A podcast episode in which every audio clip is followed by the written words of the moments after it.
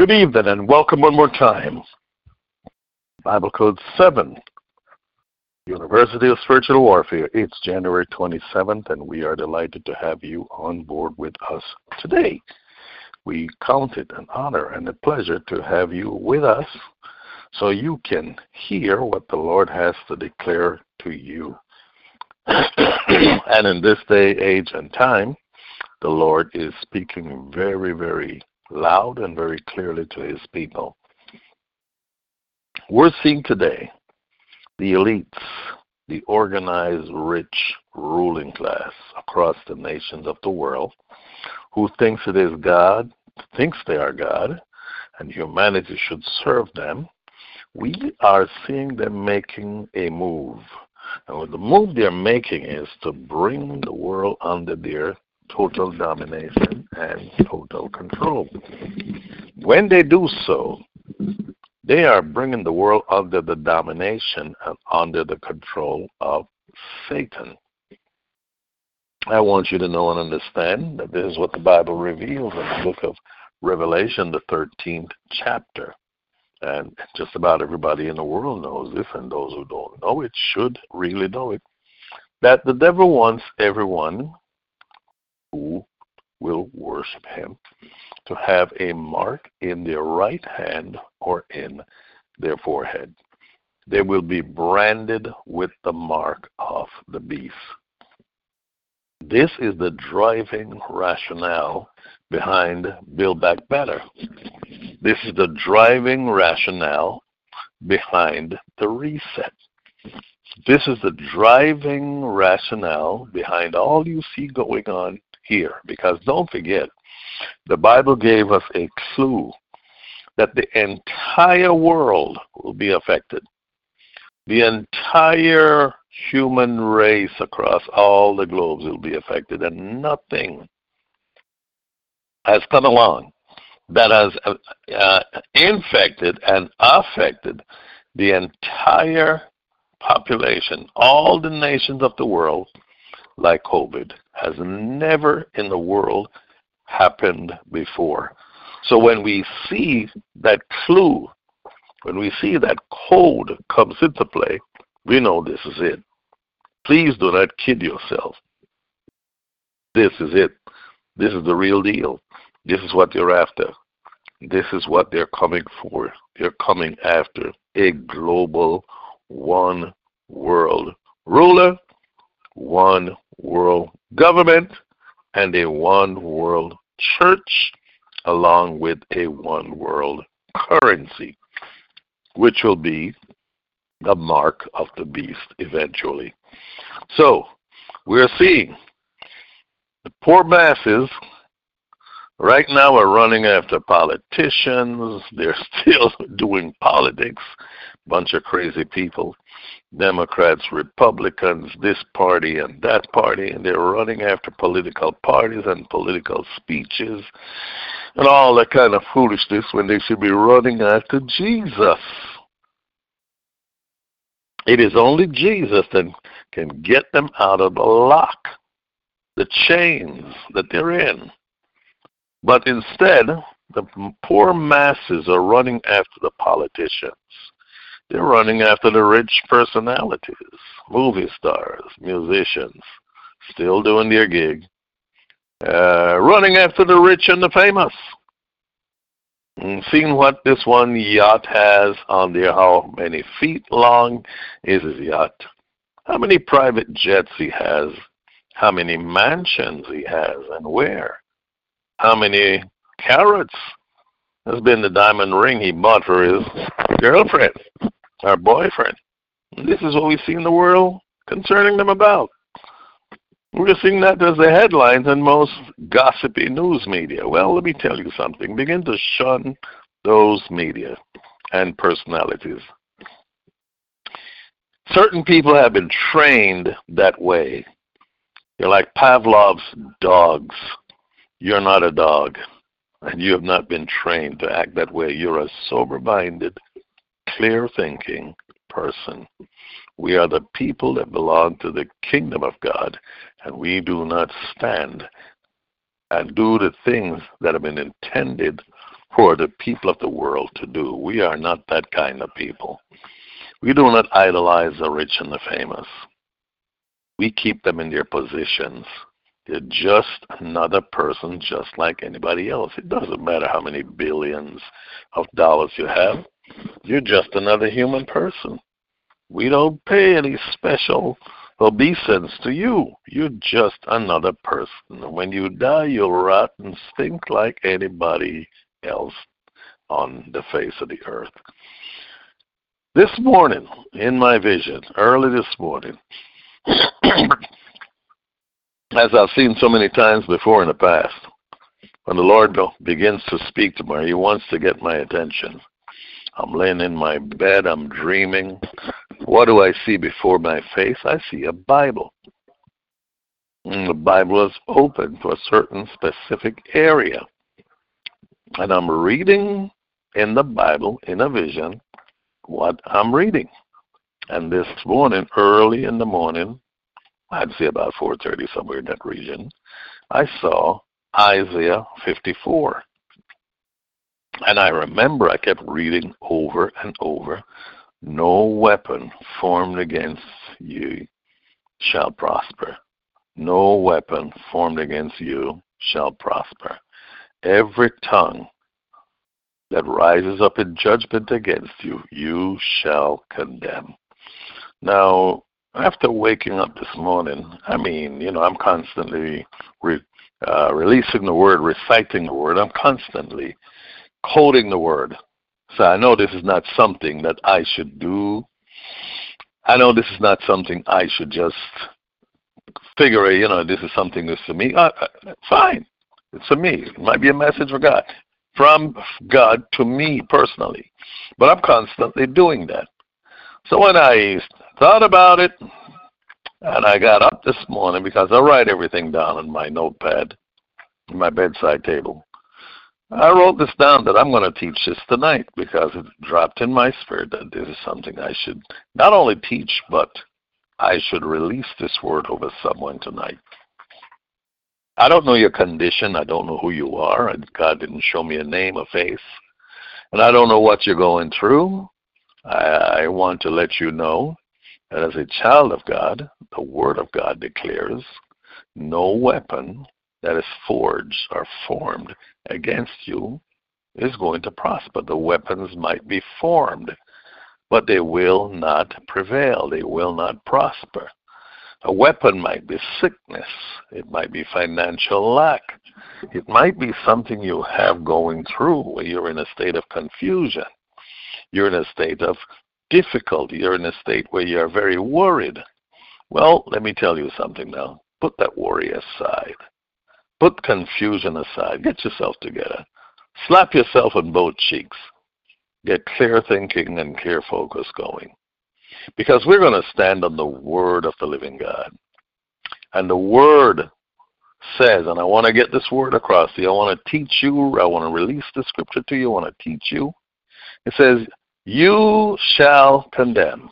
I want you to understand that. I'm going to invite you to take your Bibles, go to Isaiah the 54th chapter, and we're going to take a good look at the scripture.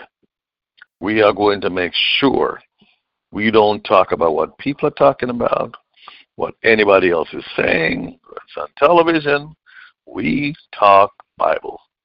Code 7, Bible Code 7, is about God's response given to his precious and chosen children, the people of Jesus Christ, declaring to them, teaching them how to respond when you're going through certain situations.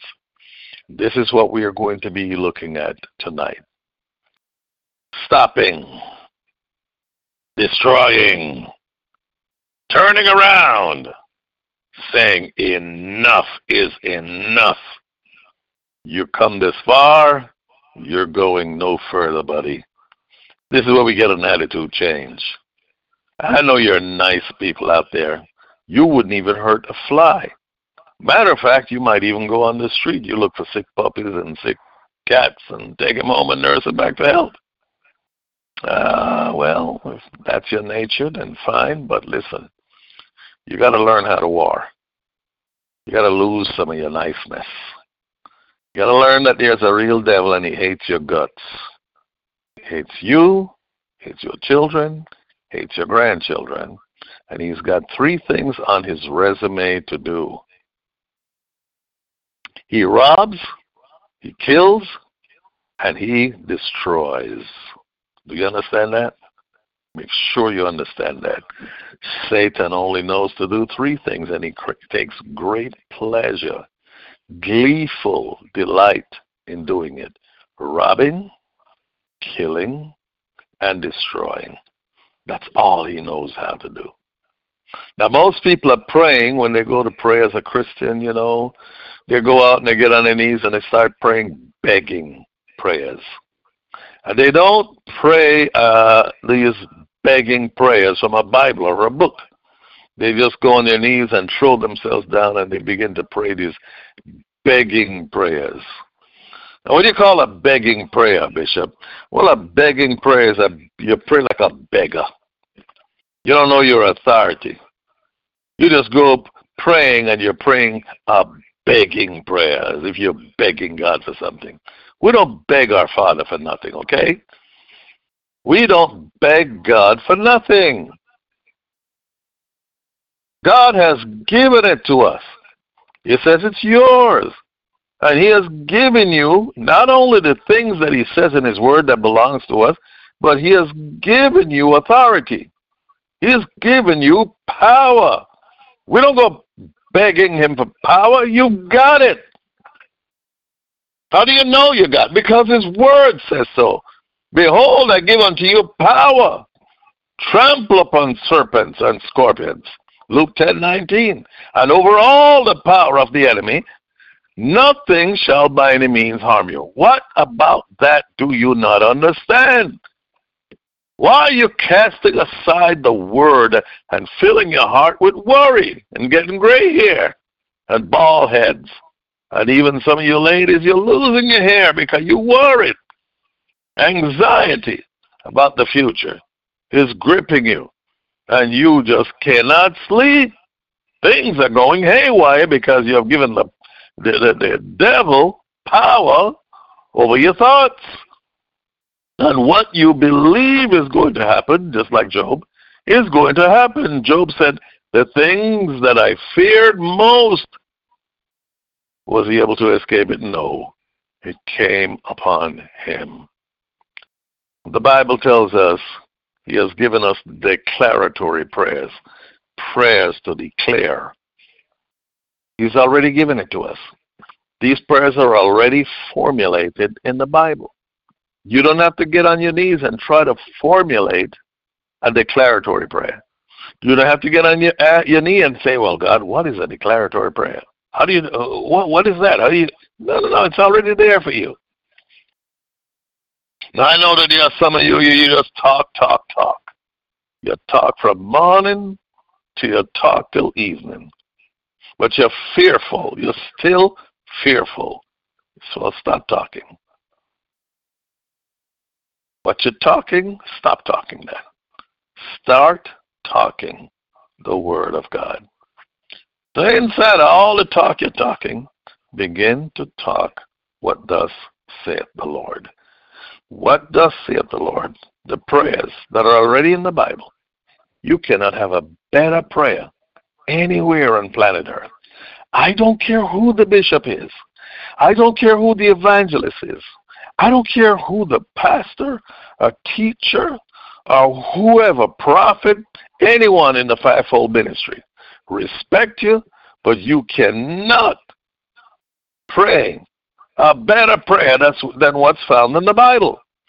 Because all of what's found in the Bible, from Genesis 1 to Revelation 22, is the everlasting Word of the living God. And the Bible tells us that God watches over His Word exclusively to bring it into performance. So don't make anyone believe for a moment that you can pray better than David or Asaph or any other one of those prayers in the book of Psalms. Now, you all know I love the book of Psalms. David didn't write a book. he wrote 76 Psalms interspersed throughout the 150 Psalms that are there. So that means he wrote one more than 75, 76. So the majority of the book of Psalms is written by David. We also know that David was in more hot water than Lipton tea. David was pronounced king somewhere around about 16, 15 years old. All right, God, if I'm king, the prophet came and he anointed me with a horn of oil and bring my robe. Bring the chariot, bring my sword, bring the crown. Take me to the palace and let me sit on the throne. Oh, well, it's not that easy, David. You see, you're a shepherd boy. All you know how to do is follow stinking, smelly sheep. You smell like one and you look like one. So you need to know how to sit on a throne and you need to know what to do and reign and hold court and what kings do. So God arranged it that David, I'm going to give Saul the king a mad spirit, a demon. And when you go and you play for David, you play for uh, Saul, Saul will be delivered from that demonic oppression. He'll come out of his deep depression. And then he'll become sane one more time. So you're going to be in the palace, hanging around with Saul. You're going to become a palace boy. Instead of being a shepherd boy, you're going to be a palace boy now. And you're going to learn and watch and see everything Saul does. You're going to see how he holds court and then more than anything else, David, I'm going to bring you to learn how to read and write. You're a little farmer's boy. Most farmers and most men in those days didn't know how to read and write. So when David went to the palace, he learned letters. He learned how to read and write. And then when he learned all that, he began to be a palace boy, David learned, and he learned quickly. And then when the right time came, God made Saul not like David too much anymore. Because you see, he made him begin to throw javelins at him, threw a spear at him, tried to impale him against the wall. So, we are to understand that God has a way of doing things that's beyond our wildest comprehension. And when God does things, he does it well. So we don't go around God. We accept what God does. We don't go around our Bible. We take our Bibles and we find the scriptures, prayers that have been prayed already, where God says, I will watch over my word to bring it into performance. And not only that, but the Bible says that all scripture, not some scripture, but all scripture, is given under the inspiration of the Holy Spirit. The inbreathing of the Holy Spirit. That's how the Word of God was written. Every last word. Nobody was around in the beginning, in the book of Genesis. No. God revealed to Moses, who wrote the first five books of the, Bible, what happened. Then they had the, the oral traditions, which is the word that was orally handed down. And then Moses began to write the Bible for the first five books. And as he wrote, everything came to him as it was. Because you see, the Word of God is active and alive. It is spirit and it is life. So you will find, you'll never find another a, a, a document like our Bible. Our Bible is an alive instrument we might look at it and see paper when you look at a paper Bible. Throw this thing in the fire, it will burn. But that don't mean anything. Because what you need to do is get the Word of God that's on the paper. Get it off of the paper and get it in your mind, in your heart, deep in your heart. Memorize it, commit it to memory. Have an understanding of it. And when you do that, the Word becomes living and it becomes alive. While it's on paper, it's called a logos, the written word.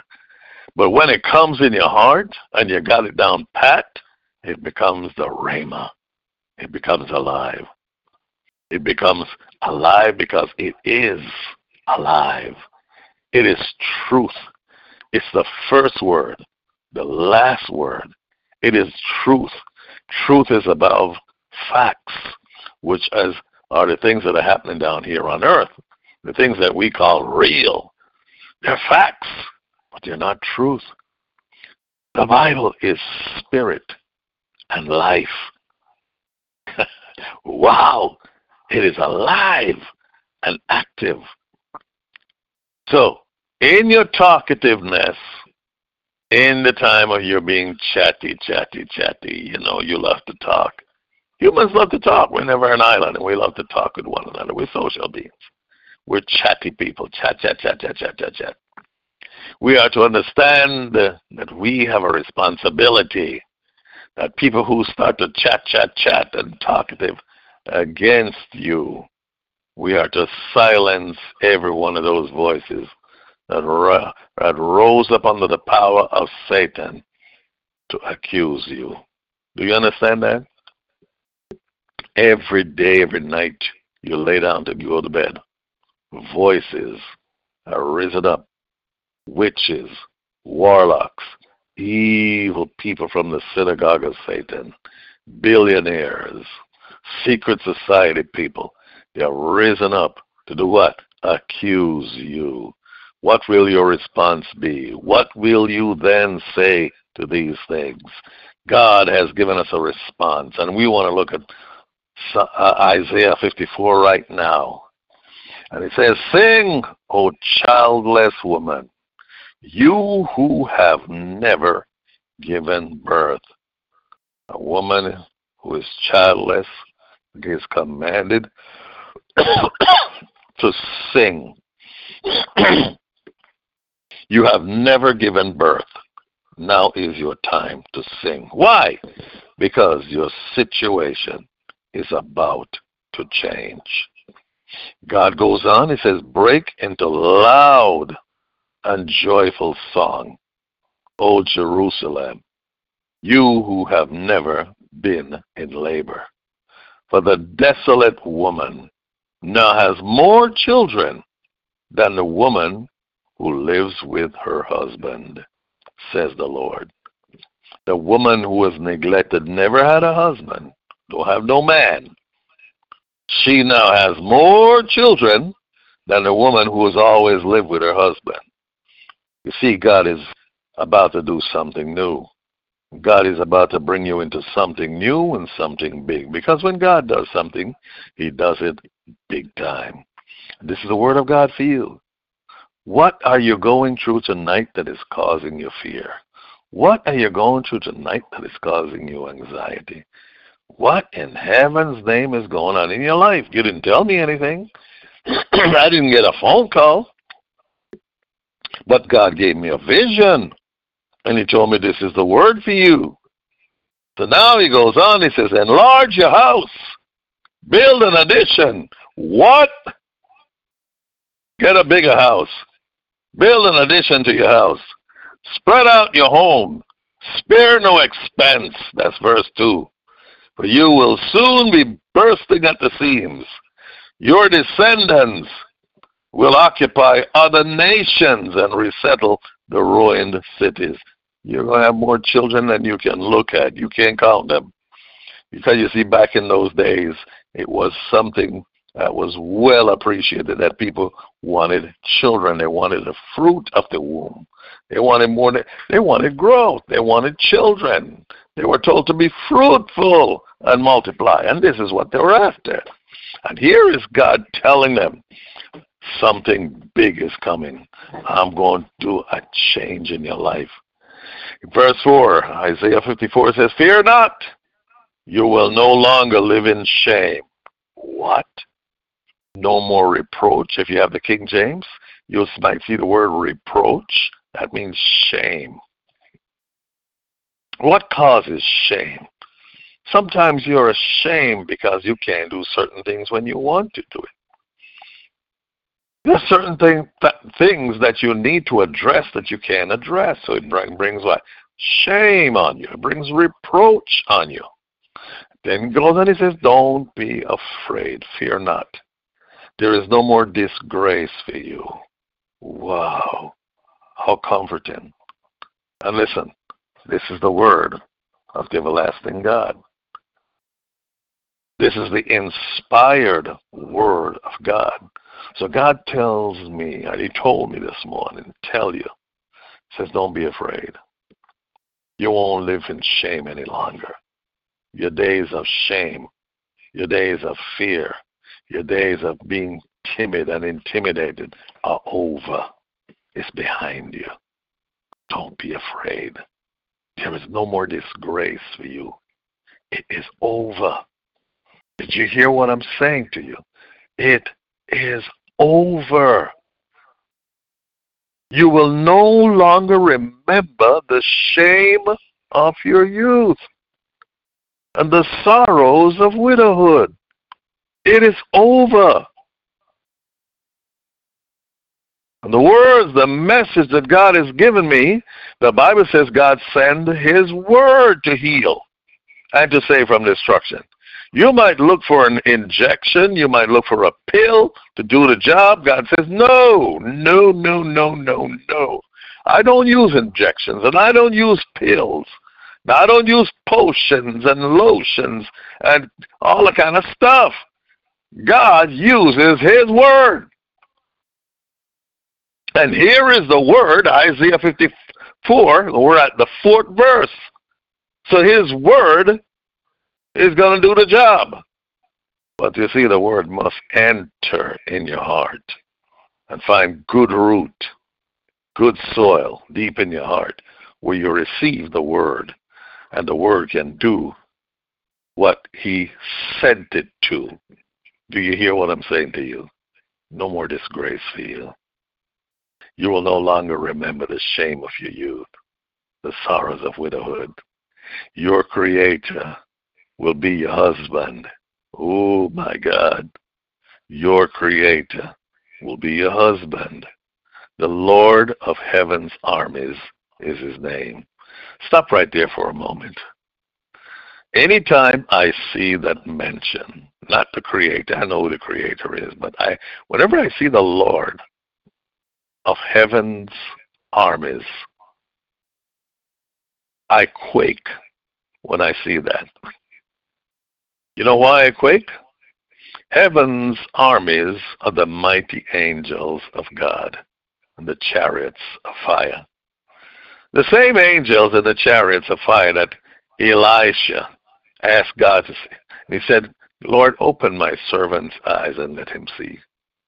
God allowed his eyes to be opened, and when he looked around, he looked around the mountains and he saw the chariots of fire and the horsemen thereof, the mighty angels. And he didn't see the captain. All he saw was just the angels and the chariots of fire. He said comfortably and assuringly, There are more of us than there are of them. Piece of cake. They're dead people. They're dead meat. They don't even know it. They're dead. They cannot fight us. So when I look and I see the Lord of Heaven's armies, I remember that encounter. I remember the encounter of one mighty angel to kill 185,000 men in one night. And who is this Lord of Heaven's armies? His name is Jesus, the one who has all power in the hollow of his hands. He is the one we bow to. And as I read, I declare this word, He is the very word I declare. He is the very word that is made flesh, I came down to humanity and dwelt among us, and we beheld His glory.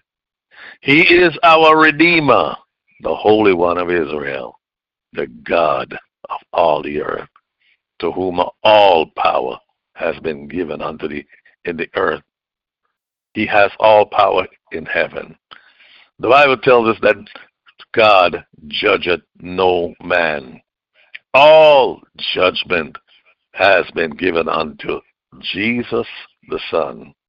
So when it comes to any little thing going on down here on earth, God doesn't bother with that.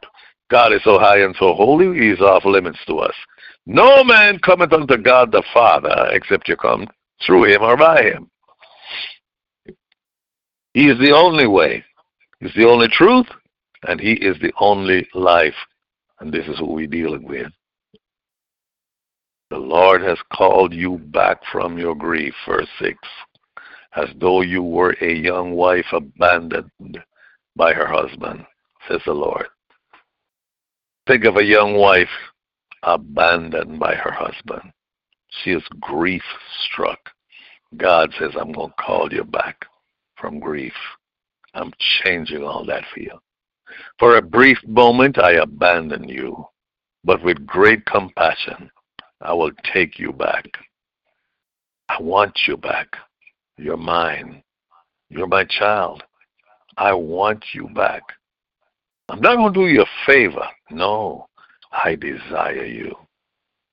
I what? I desire you. I will take you back.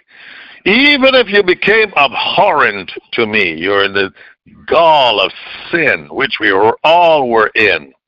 God says, I'll wash you and I'll cleanse you and I'll take you. But I don't know what God wants with me personally.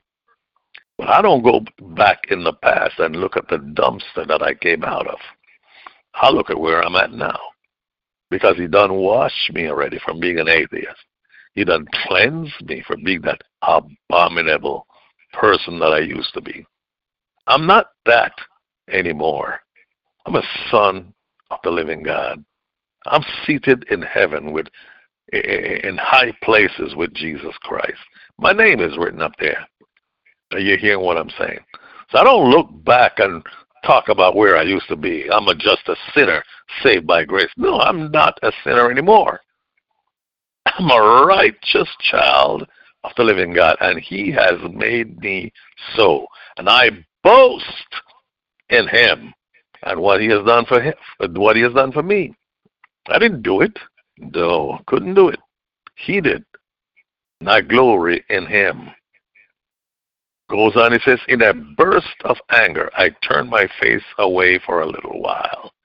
But with everlasting love, I will have compassion on you. I will have what? Compassion on you. I'll forgive you. You were abhorrent to me at one time in your sin and your trespasses, but I will turn to you again. I have compassion on you, says the Lord, your Redeemer. Just as I swore in the time of Noah that I would never again let a flood cover the earth.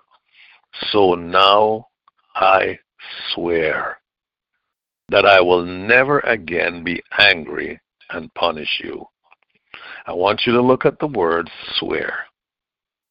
So now I swear. How many people know and understand that when God swears? Do you understand the swearing of God? I wrote about that in my first book, The Hundredfold. When God swears, the Bible says he sevens himself. Well, not, not actually the Bible. You have to research and dig it out of the Bible. Because the word swear means to declare seven times what he swore. So when he swore to Noah that he will never let a flood cover the earth, do you know what he swore? He swore that he declared it seven times. That's right. God says, and He says to you seven times, I will never again be angry and punish you. You're my precious child. You're my baby, and I love you. I want you to know and understand tonight you might be hearing my voice. I'm just a messenger boy. Just the messenger boy, giving you what the Lord told me to give you. He gave me a vision this morning as I was reading this word in the vision. No weapon formed against you shall prosper. No weapon formed against you shall prosper. And upon when I woke up, the Lord said, This is what I should release. He wants you, somebody, on this line tonight. He wants you to know and understand. I will never again be angry and punish you. Six troubles, I'm going to bring you through them. But the seventh trouble, it won't touch you. So that's what God is saying to you. God is saying your change has come. Your time has come. Get ready. Just as he said before, enlarge your territory. Increase your home. Get ready because he's about to do. Please don't look at what's going on in the media and get intimidated by it. Yes, we stay abreast of what's going on. We pray, we and we release the word of God. I've been releasing Psalm 83. And then after I release the word, I go to bed. What am I going to do? Carry all this on my head? No. The righteous judge, he knows what to do. Come on. You're not called to be Ju- uh, Jesus Jr. And you're not called to be Atlas, trying to carry the whole world on your shoulders. You ain't good enough, okay? So don't try to fix it. You leave Jesus' business to Jesus. Take his word to him. He watches over his word. Let him perform his word. That's how we do it in Code 7. Says, I'll never be angry again with you and punish you. For the mountains may move and the hills disappear. Earthquakes, massive earthquakes may come. But even then, my faithful love for you will remain. So the earth shakes and quakes and is removed, cast into the ocean. Jesus said, My love for you will remain. It's right there in the Word. Isaiah 54 and 10. My love for you will remain. Do you understand that? My covenant of blessing will never be broken, says the Lord who has mercy on you. O storm battered city, troubled and desolate, I will rebuild you with precious jewels. He's talking to a city now and all the people in the city. He's doing a mass appeal to them. Said, I have a plan for you. I will be rebuild you and I'm going to rebuild you not on the cheap. I'm going to rebuild you with what? Precious jewels.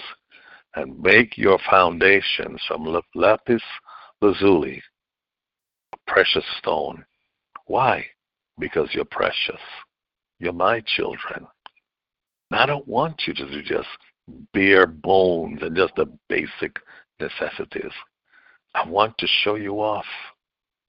Do you understand that? I want to show you off that you are my people. You're my children. I'm joyful in you. I'm happy with you because you're joyful in me, because you served me, because you express your gratitude and your love, your worship to me. God says, I'm going to rain down the blessings. We had this saying back in the old days when the praises go up, the blessings come down.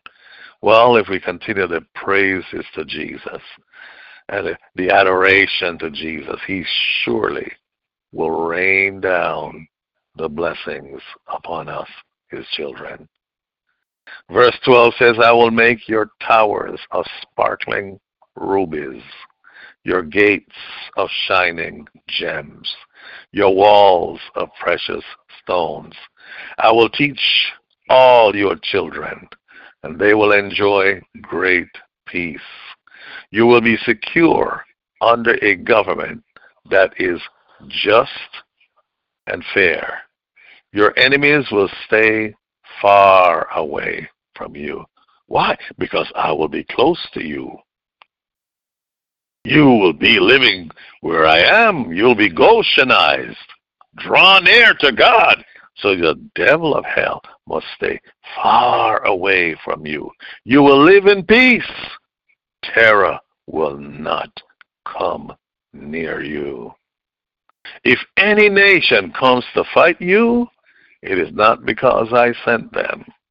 Whoever attacks you will go down in defeat. Why?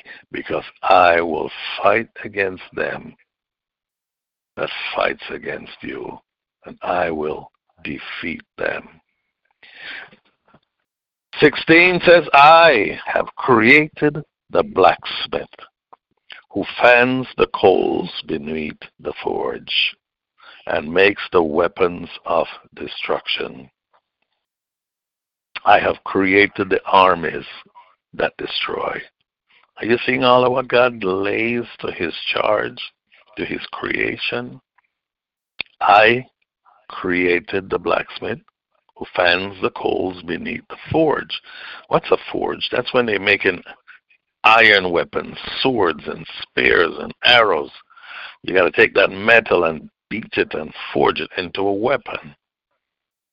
And after they forge it, they beat it into a weapon. God says, I He makes the weapons of destruction, and I have created the armies that destroy.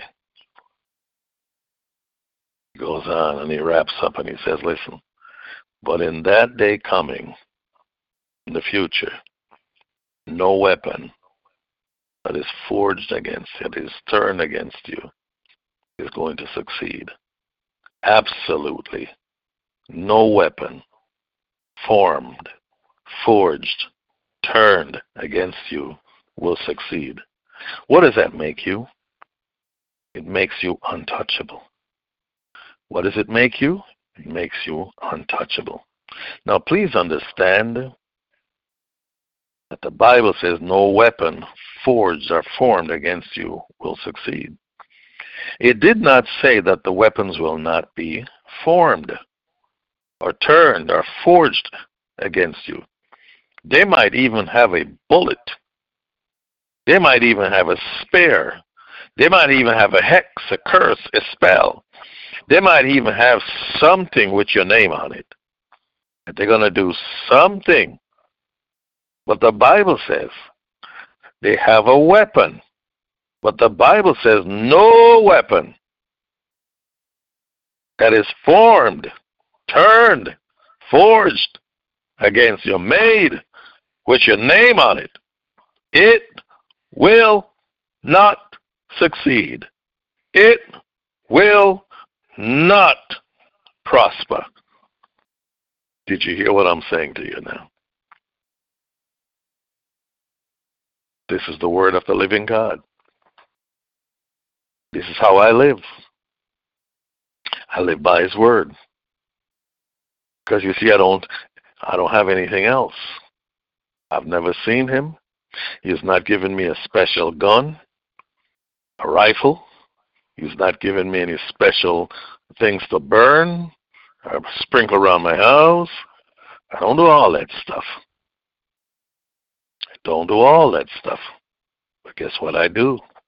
I declare the word constantly, night and day, day and night. Stay up all uh, late hours of the night, after 12 till 1 o'clock, 2 o'clock in the morning, sometimes 3. Doing what? Declaring what the Word of God says. The Word of God that was sent to heal me and save me from destruction says, No weapon forged or turned against me is going to prosper it will not succeed. And then he goes on to say, You, Norman, you, Mary, you, Bobby, you, put your name there, whatever your name is, will silence every voice. The King James says, You shall condemn every tongue that is risen up against you to accuse you. Run that by me again. The Bible says you have something to do in all this. Unless you do it, they'll run roughshod over you. Because you see, you must do what the Word says. The Word leaves a part for you to play, a role for you to play. Where God says, like He's taken something in His hand and He's given it to you. And He's saying, This is your authority. This is your power. Now exercise your power. You will silence them. Every voice, not some, every voice that shall rise up against you. You shall condemn them. They come with their hexes, they come with their spells, they come with their curses, they come with their condemnations, they come with judgment, they rose up against. He says, You shall condemn them. They will never condemn you because you have been given condemning power over them. What does that make? What do you make of all this now? It makes of it that God is telling you and us that we are in a word warfare. We are in a warfare where we command. We are commanders. We're what? Commanders. And we are under the command of our commander in chief. His name is Jesus Christ. He is the Word of the living God made flesh and dwelt among us. So, when we become commanders, we declare the Word of God, and by doing so, we condemn every person that rises up against us in judgment. We are going to silence every voice, not some, every voice that rises up to cast a spell, cast a hex, speak something deadly, fiery darts of words against us. Why? Because this is word warfare. We are in a word warfare. We're not in a guns and bullets. We're not in a physical warfare stuff. We are in a word warfare. Do you understand that? We are in what? Word warfare.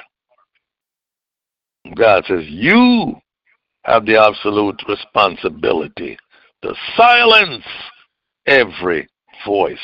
May I ask you the question tonight? Are you picking up your responsibility? How many times a week, per month, or per day? How many times are you silencing the voices per day? How many times are you condemning those that curse the Christians, which includes you, every night? Multiple times a day. What is your response? How many times a day do you? You see, these weapons are forged against you. What are you doing? When the Lord says, You shall condemn them, you will silence every voice. He didn't say He will do it. And I know some Christians are just lazy, lackadaisical. They don't want to do anything. Oh, the Lord knows. The Lord is in control. Nothing's going to happen until the Lord allows it to happen. That's not what His Word says. You've got to read the Word, understand the Word, because you because some people are just lazy, lackadaisical. They hear some half-wit, dim-wit preacher say some things, and they just grab a hold of it and they run with it. They will never pick up their Bible I said, let me check it out like the Bereans for myself. So the devil deceived a dim-witted preacher, and they listen to a dim-witted preacher, and they follow that person, and they'll get exactly what that person got. They'll never live at the level where the Lord wants them to live. They'll never receive their hundredfold. God says you will silence every voice. Every tongue that rises up against you in judgment, you shall condemn because you have been endued with condemning power. Every voice that is raised up to accuse you, fire back. Uh, because this is what he said. Don't sit there like a frog in a log and puff yourself up and let them fire darts in you. That's not Bible.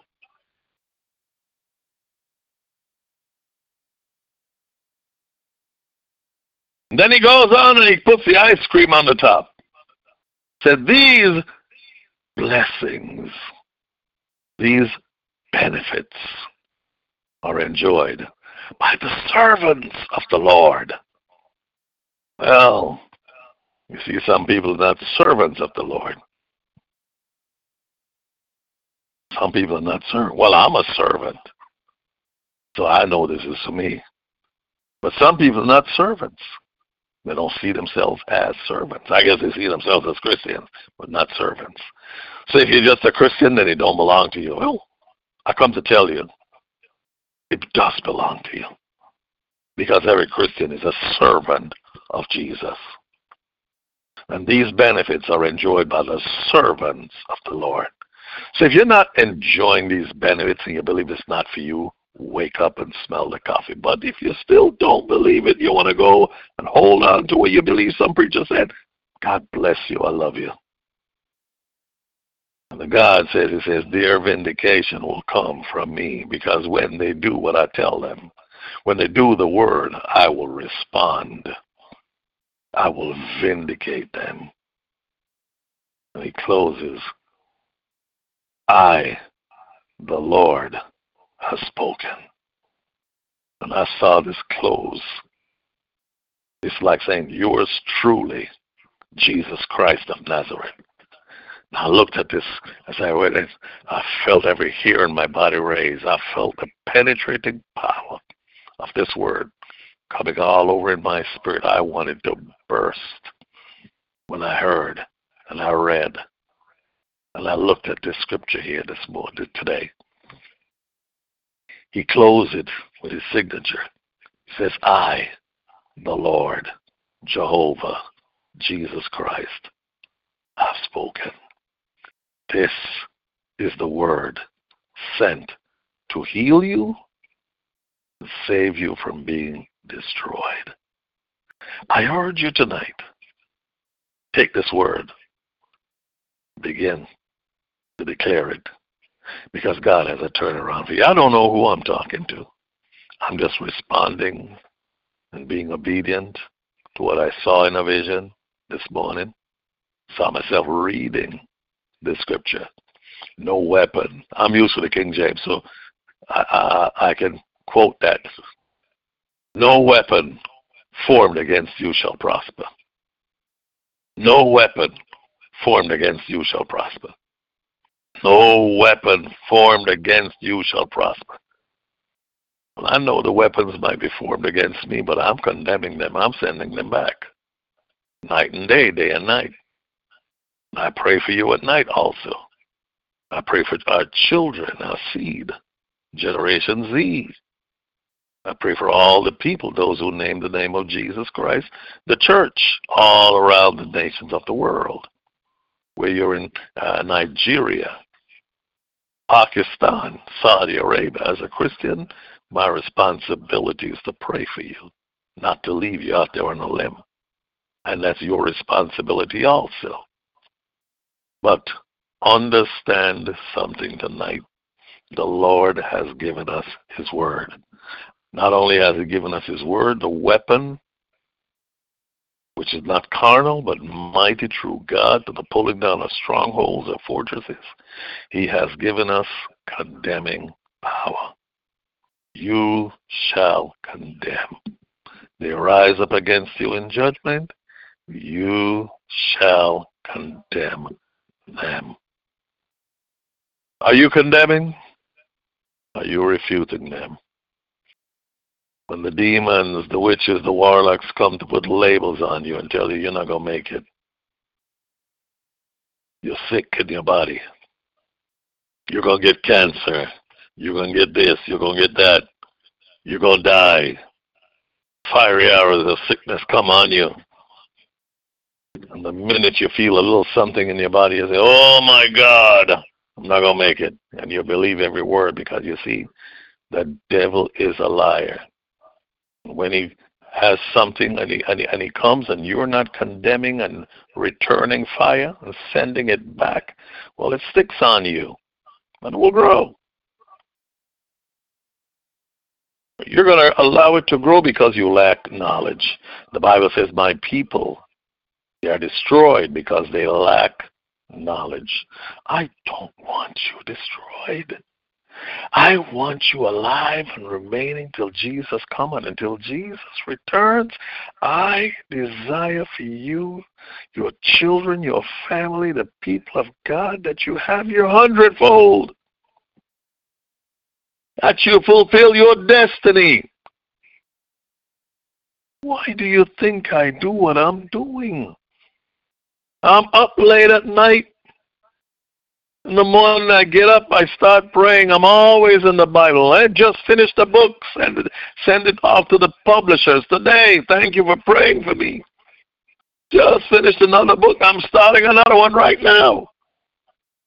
So one manuscript is out to the publisher. I'm starting another book right because I got an assignment from God. My assignment is regarding people, souls, for the kingdom of the living God. We cannot humanly reason out God's word. Sometimes God's word seems very harsh, and I know some of you, you, you, you look at the word of God like Psalm 109, and you read it, and you say, "No, no, no, I can't pray this prayer. I can't say I Psalm 109. It's a harsh word. It's a bone-shattering word. It's a dreadful word. You don't want that word that says destruction because you're too nice. Cut them off from the land of the living, Lord. Hmm? Make their wives to be widows and let their children be fatherless. Oh, I don't want to be praying that. Well, uh, I get kind of squeamish over that one time until I realize that if it's if it's not if it's not them, it's going to be me. If it's not the witch and the warlocks, the wicked, who is cursing me like this, and I'm not returning for it's gonna be me. Well, let me tell you something. I shall live, I will not die. Mm-mm.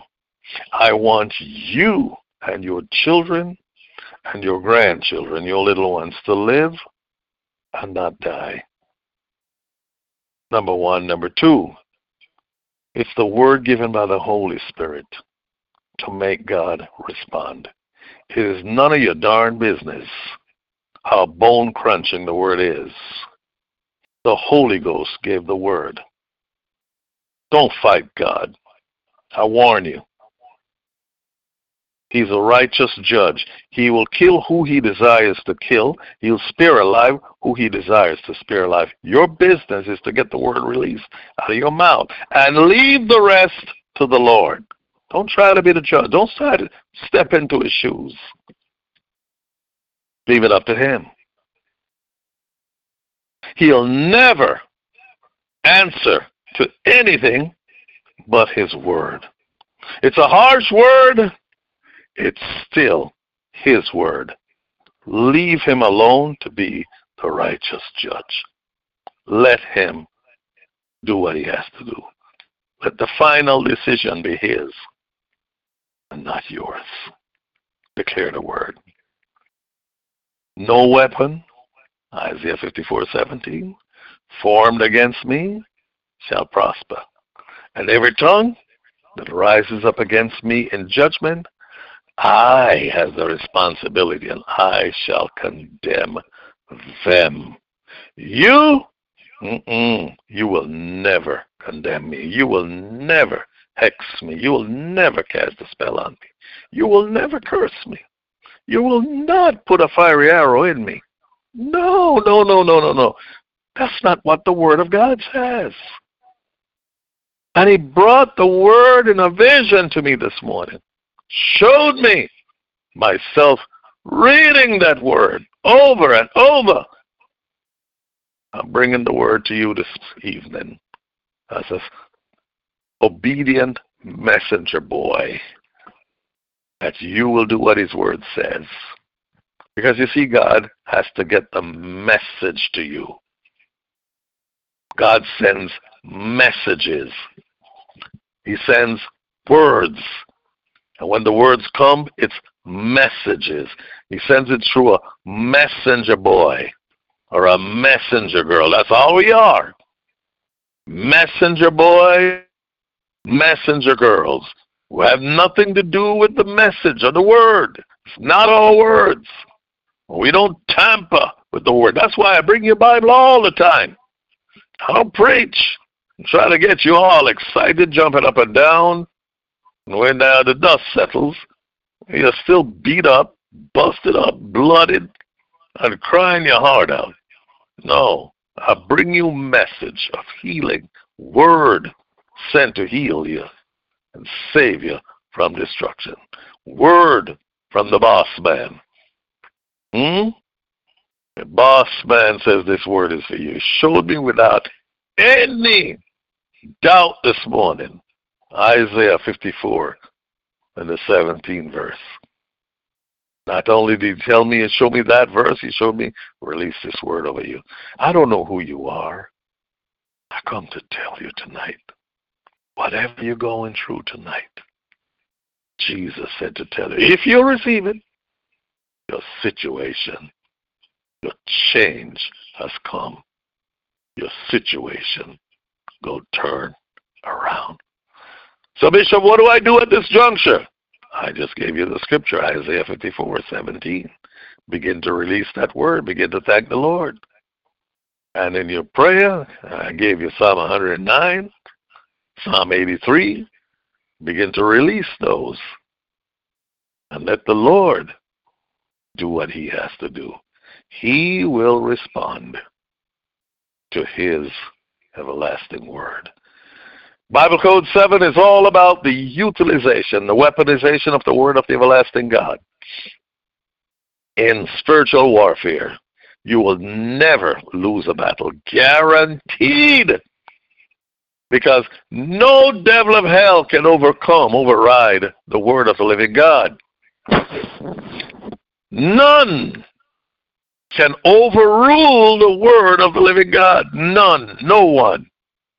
And as long as you're releasing that word around you, the word becomes a shield about you and the lifter up of your head. Your head will never have time to be discouraged, to be distressed, stressed out, depressed. Uh-uh. The word is all around me. I got a word for every situation. My belly feel like it's uh, it's, it's hurting.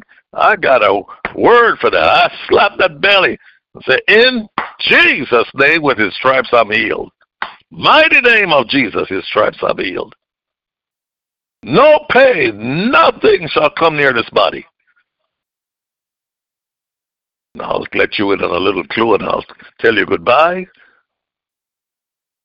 Caleb was 85 years old, and he said, I'm just as strong just as able as when I was 40 years old to go out, come in, to make war.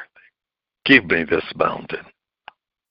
I'm just as strong at 85, which is my biological age, my birth certificate age, but my physical age is 40. Well, that's my strategy. I might be so many birthdays, but I'm a 40 year old man. Amen. Adopt that strategy. Begin to use the word. War like your life depended upon it. And let Jesus fight your battles for you. For the battle is not yours, but the battle is His. I want you to go to BibleCode7.com check out my last book, Escaping the New World Order, One World Babylon, True Bible Code 7. Send it to your friends. Send a link to your friends. BibleCode7.com. Send a link to your friends. Tell them check out that book. They need to know about the strategy of spiritual warfare that is guaranteed to work. I'm not asking you. This is not conjecture. Heaven and earth will pass, but God's word will never pass. That's what he said about his word. And Bible Code 7 is all about the word of the living God. You want to go into a fight, a battle, a warfare, knowing you're guaranteed to win and come out victorious?